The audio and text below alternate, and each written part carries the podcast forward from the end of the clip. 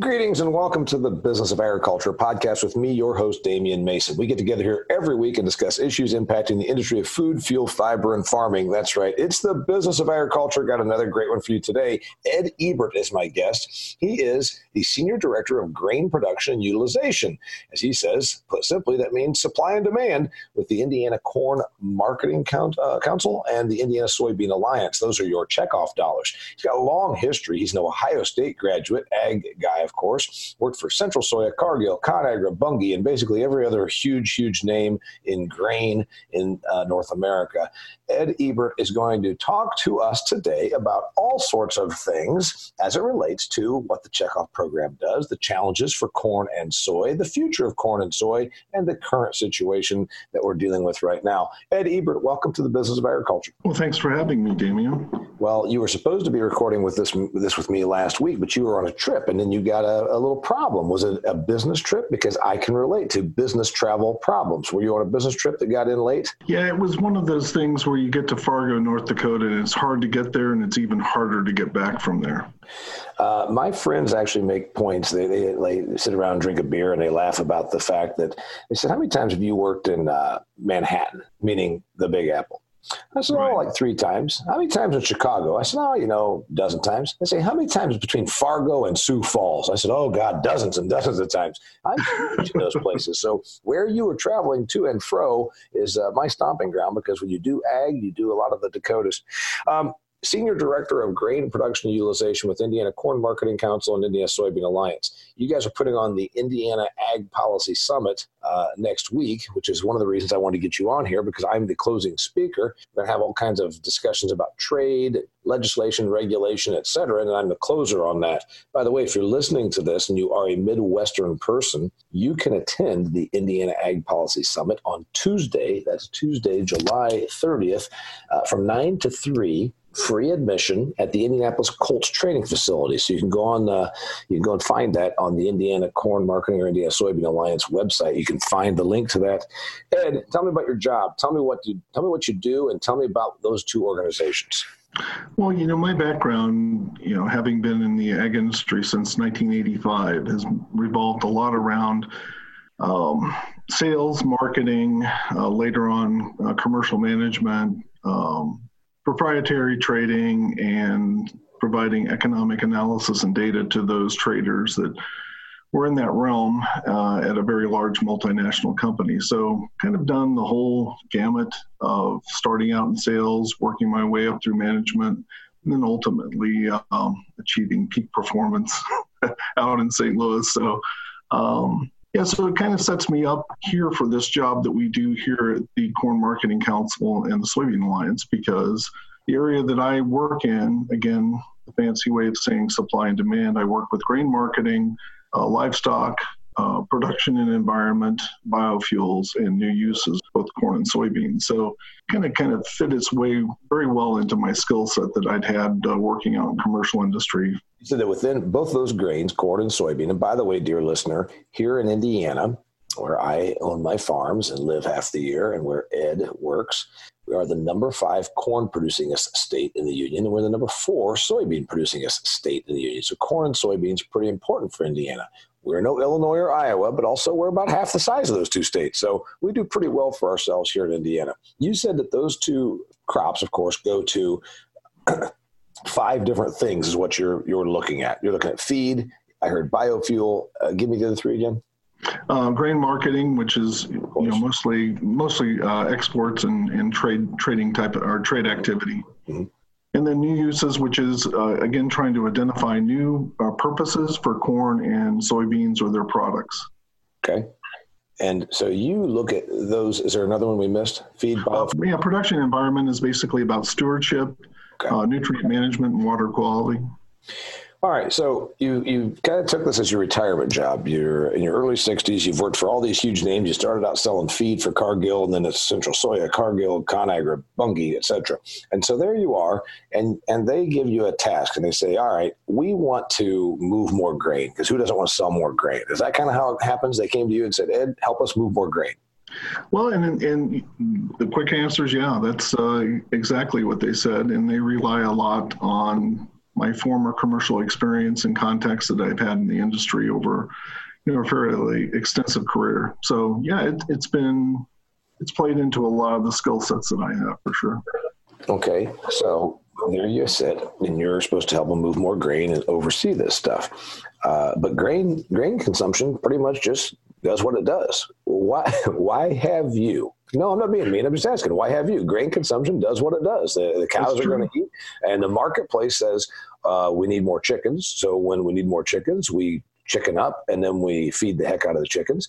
So what do you do that wouldn't happen if it weren't for you? Well, I think um, in seeing how we're on chickens, let's talk about livestock just for an example, because it's a great example of the work that we do here.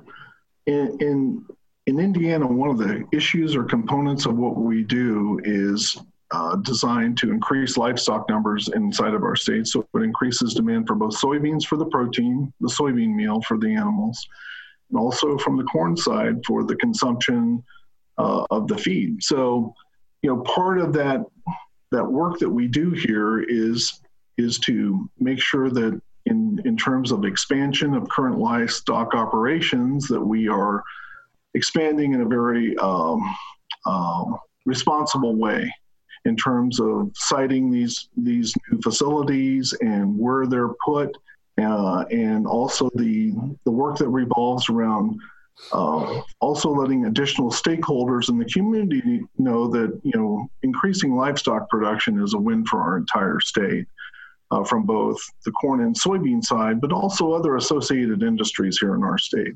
And so it's it's a really complex program. Um, and we've titled you know a series called the Ag Effect, which is you know, agriculture is very broad across the state. It's it's the leading industry in our state, but it's very broad. It's spread out literally across the entire geography of our state. Mm-hmm. So it's very thin. If you're just if you happen to live next to a farm, you just see that fellow, or you see the fields that you drive by on your way to and from work. Right. When you aggregate all that, um, it's a ma- it's a very very large industry here in our state and very important to our state's economy. So that's part of the message that we try to get out when it comes to uh, expansion of livestock here in our state, which is it's not just about feeding a, you know, a few more bushels of corn or a few more tons of soybean meal. It's also about that whole impact that that farm and that business activity and enterprise is having across the entire state of Indiana. Okay, so it's really an outreach thing. And yeah, we want to get more livestock in our state because that's good for the industry. It's good for spinoff jobs, processing, et cetera, and also burns through some of our grain. Of course, other states are doing this also. And you work within, uh, as Indiana corn and soy, you work within the National Checkoff Program. Would you explain to the listeners how these things work? Sure. And, and when you look at, uh, for example, we'll start with the soybean side because that's a little bit more clear. Um, the SPARK, which is a soybean soybean promotional and research checkoff program, started, you know, over you know two decades ago, and uh, that has a national component to it. It's the United Soybean Board, which is our national organization, uh, and then qualified state soybean boards like Indiana Soybean Alliance is a qualified state soybean board. Um, you know, we basically, when you look at the collections that come in from uh, selling uh, grain or soybeans at a processing plant or a terminal elevator or your local elevator, um, those proceeds are split 50% to the United Soybean Board, which is the national group, and 50% stay here within our state for programming here in the state of Indiana. So if I sell a bushel of soybeans, then there's a little bit of a, a, a, a how much is taken out? The best way to think about it is, is for every thousand uh, dollars, it's fifty cents. Okay. So it's 50 cents per every thousand dollars proceeds that uh, you get when you sell your beans at your first purchaser or half of 1% of sales price. Okay. So those dollars then are all to be spent on research and promotion, but they cannot be spent on lobbying. That's one of the big things with the 27 different checkoff programs. You can use it to research new ways to utilize soybeans. You can utilize it to promote soybeans, fly to uh, Vietnam and help, uh, you know, foster a relationship so they'll buy more soybeans. But the one thing you can't do is go to Capitol Hill and lobby for legislation on biofuel. That is exactly correct. Okay. So that's who pays you. And then between the state and the federal, how's the split then work? You said 50% here, 50% there? That's correct. Uh, and and what's interesting about how that works is is you know there are many national programs uh, that reinvest some of that money that is sent to the national organization back into the states or into multi-state programs. So it really is, uh, I think, a very um, effective allocation of how that money is is spent and identified by different farmer boards at both levels because United Soybean Board has a very large farmer board. Uh, don't ask me how many it is because it's a room full of them. Uh, here at the Indiana Soybean Alliance, it's 24 farmer directors that you know take a look at you know how we spend that money and the focus uh, that they want the staff here at the Indiana Soybean Alliance to, to focus on where that money goes. Okay, so tell me a tell me a success story. Tell me something you've done that uh, you're excited about. What's what's Indiana Soybean or the U.S. Soybean Alliance? What's what's what's going what's going well? You know, I, I think uh, when you look at you know the success stories we've had, um, it goes well back into time from the point that checkoff was uh, first originated, trying to educate and promote and um, develop new uses and and promote industries that are affiliated with consumption of our products is good for the whole ag industry. It's not just good for soybean farmers and it's not just good for corn farmers who right. tend to be the same person. Um, it's expanding outreaches into trade. Um, and you, you mentioned the fact, you know, going to Vietnam or whether it's going to China or other. It's it's that kind of thing that that really connects you to these marketplaces. And it's kind of interesting. We had a Japanese uh, trade team in here from the United Soybean Export Council just here Monday and Tuesday. In fact, uh, said goodbye to them uh, last evening after our dinner. And, um, you know, Japan is a great customer of the United States in terms of agricultural products. And certainly when we look at, um, you know those kinds of success stories building those personal relationships with those people i think is critically important especially in an industry where you know you don't differentiate a lot because a commodity is is a commodity. It's developing that relationship and that trust with each other that I think really makes the difference. Sure. So they're not necessarily buying Indiana soybeans; they're buying soybeans from the United States. It doesn't. They don't. They don't say they come from Indiana. That's correct. I mean, you know, identity preservation to that level on just you know uh, beans that are going to be crushed for protein or oil. It's a very expensive and difficult process. But however, you know, the Japanese are a great example of this where they're buying a lot of organic and specialty soybeans from Indiana specifically, and a lot of that business you know takes place in containerized shipments or smaller vessel sizes. So we actually do have um, you know a great story to tell there, uh, particularly with you know a Japanese market that's highly specialized in that regard. All right, so the, the since we're on the discussion of Japan, uh, the elephant in the room, everybody loves to talk about China, and I got in trouble with some of my ag people because uh, over the last year and a half, I have explained that the, the trade dispute with China did not invent $8 soybeans.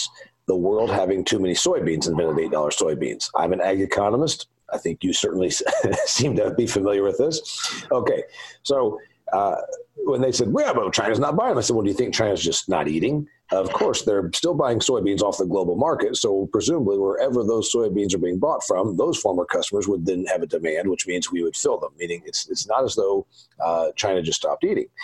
Uh, your take on it? Okay, we know trade is good. We know trade fights are bad for agriculture. We know that we are a an exporting country of agricultural products. We get all that, but the world has a lot of soybeans you know, balance sheets don't lie, and globally, uh, you're you're correct. Um, when you know China reacted with those tariffs uh, last July 6th, when we put on uh, tariffs to their industrial goods, they say they specifically targeted soybeans for a lot of different reasons.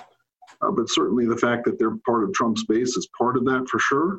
And um, so you know, the, the people that have lost in this whole tariff trade dispute is pretty simple. It's you, the U.S. farmer has lost, um, the Chinese consumer has lost, and the Brazilian farmer has been the net beneficiary of all this this dispute for sure. Yeah. So here's the thing: we we can talk about. We certainly know why they did it. Uh, also, when there's a, a lot of soybeans on the globe market, in other words, I can play tough and say I don't need something when there's already tons of it. I can get it from somewhere else, and that's yep. why again some of my ag people have disagreed with me, and they say, yeah, but you know we're not selling these beans because I said the, the eight dollar soybeans happened because there's a glut of them on the global market, and we're even if we open up things with trade tomorrow, I said if we start if things get straightened out with trade with China tomorrow, do you think that soybeans are going to go to 1050? Well, that would not be reasonable because there's still a lot of them. So, what's your prediction? Well, I think you know that's you know that's classic supply and demand. I mean, would there be a uh, would there be a beneficial bounce to soybean price? Yeah.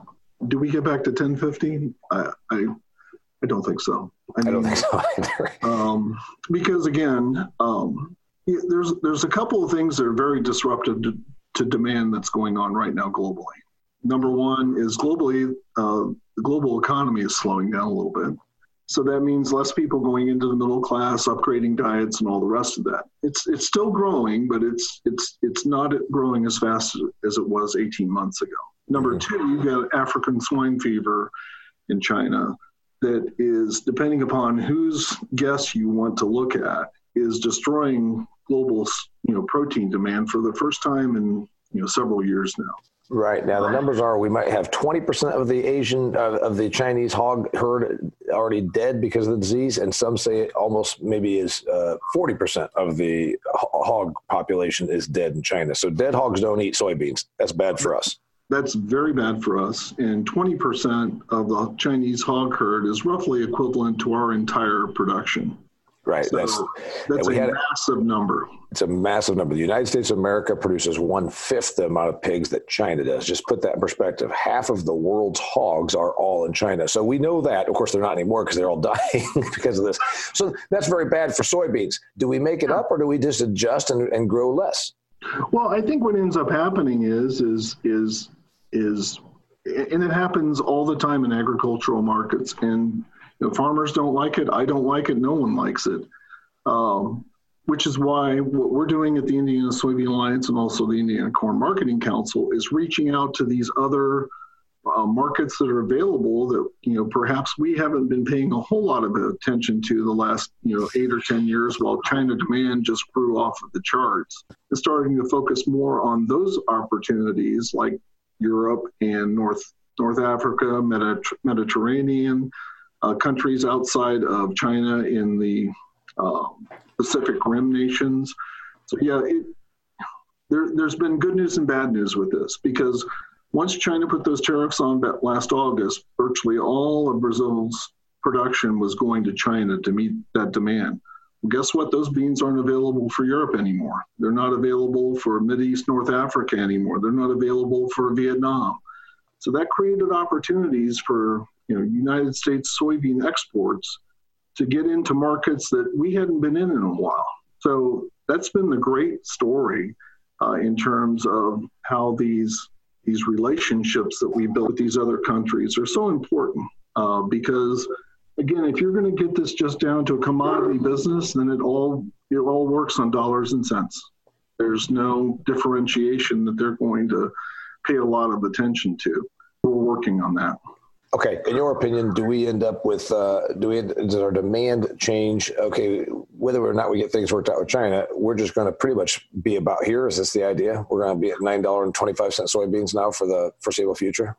You know, I think if you look at charts and if you look at price action here lately, the market you know has had a little bit of a spike up in signal, particularly on the corn market side.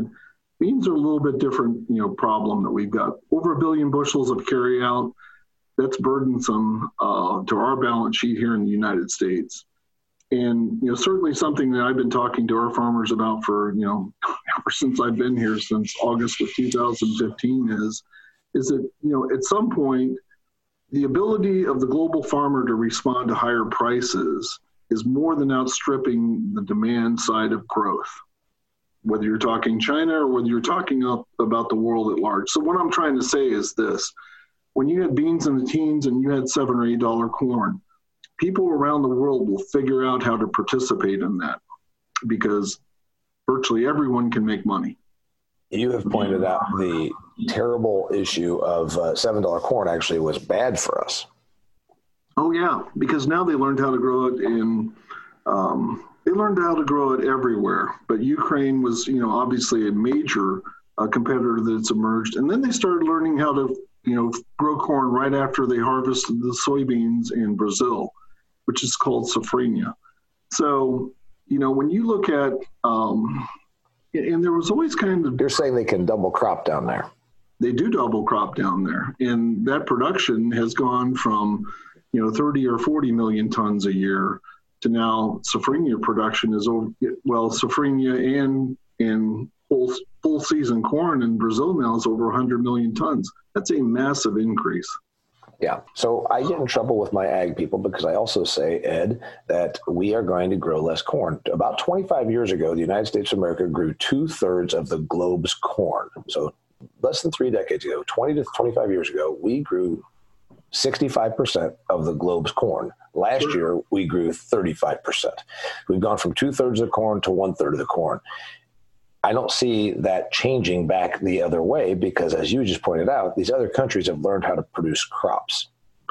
Well, and and and that's kind of like I said, the the the the, the understanding of most Americans is is like when you say, well, Ukraine's going to learn how to grow corn. You think of the old failed Soviet system, right, where you know they're not going to have the equipment or the capital to do it uh, wrong. If you've ever been to Ukraine or Kazakhstan or any of those former Soviet republics, there are well capitalized um, entities that are there. Most of it's uh, merged money from Western Europe that has gone in there, and, and they have equipment that rivals what we have here in the US, and in some cases is bigger and newer.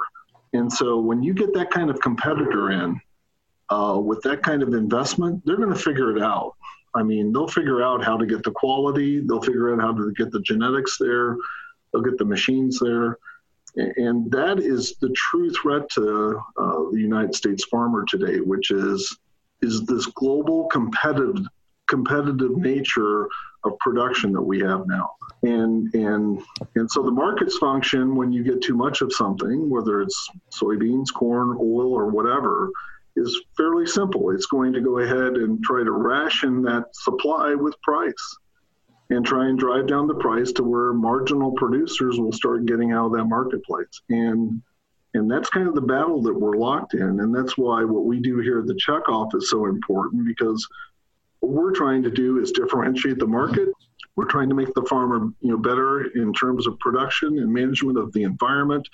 We're trying to figure out what new uses are. We're trying to increase uh, livestock in terms of a consumptive um, tool here and value adding tool here in our country.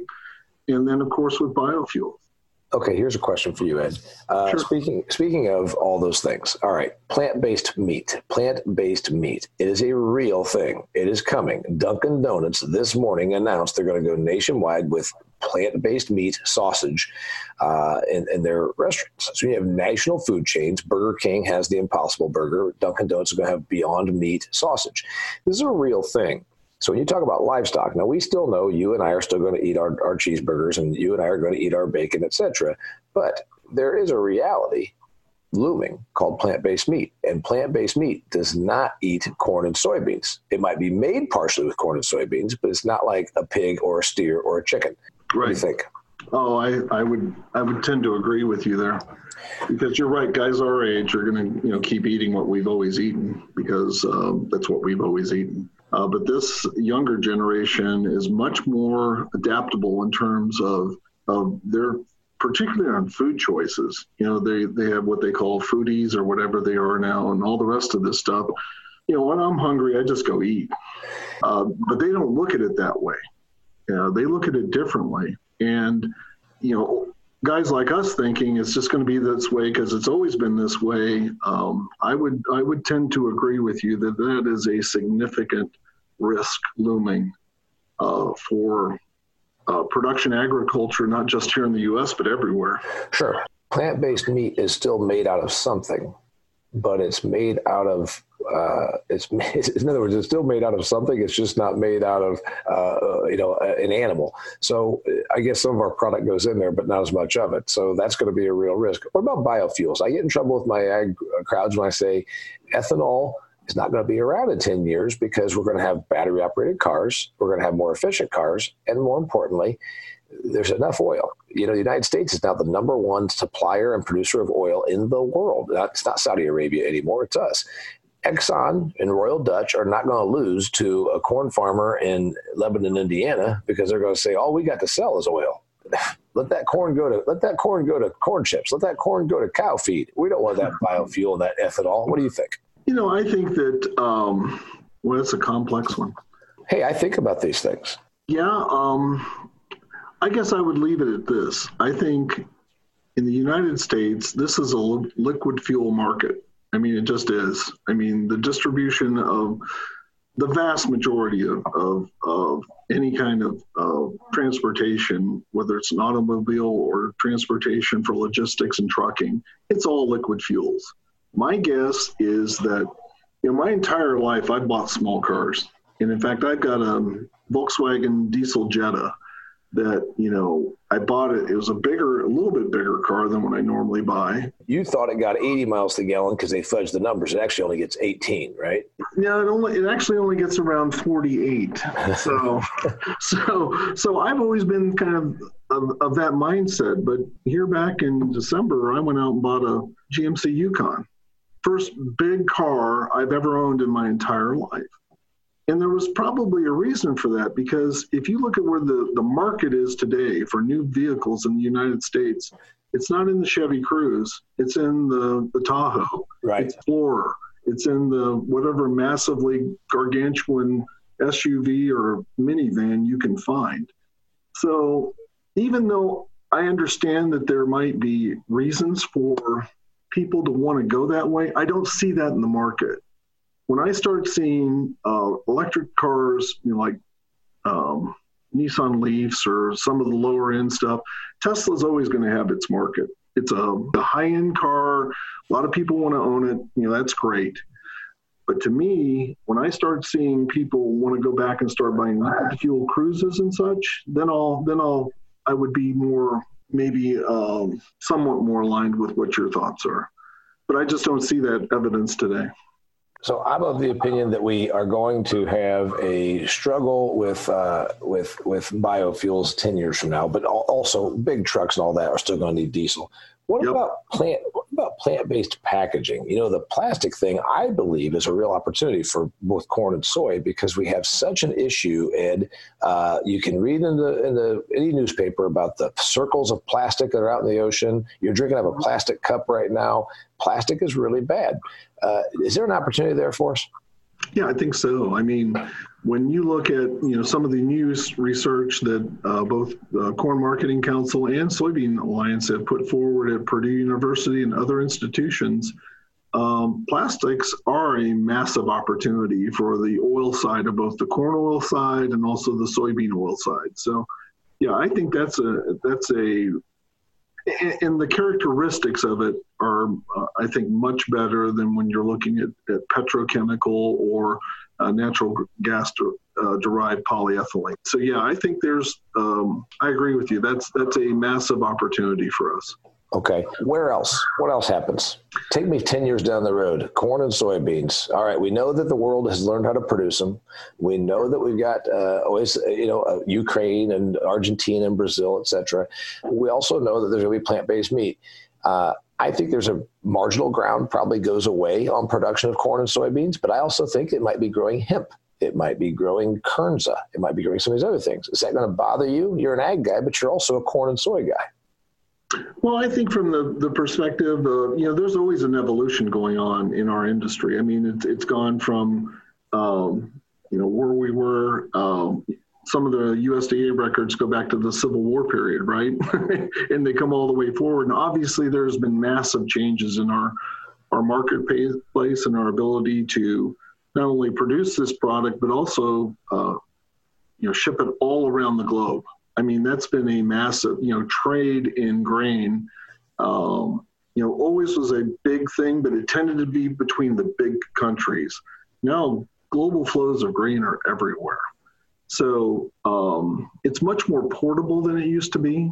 And so I think um, when, when I look at the opportunities, will there be acreage shifts? There always are. I mean, look at what's happened, for example, in our country with wheat.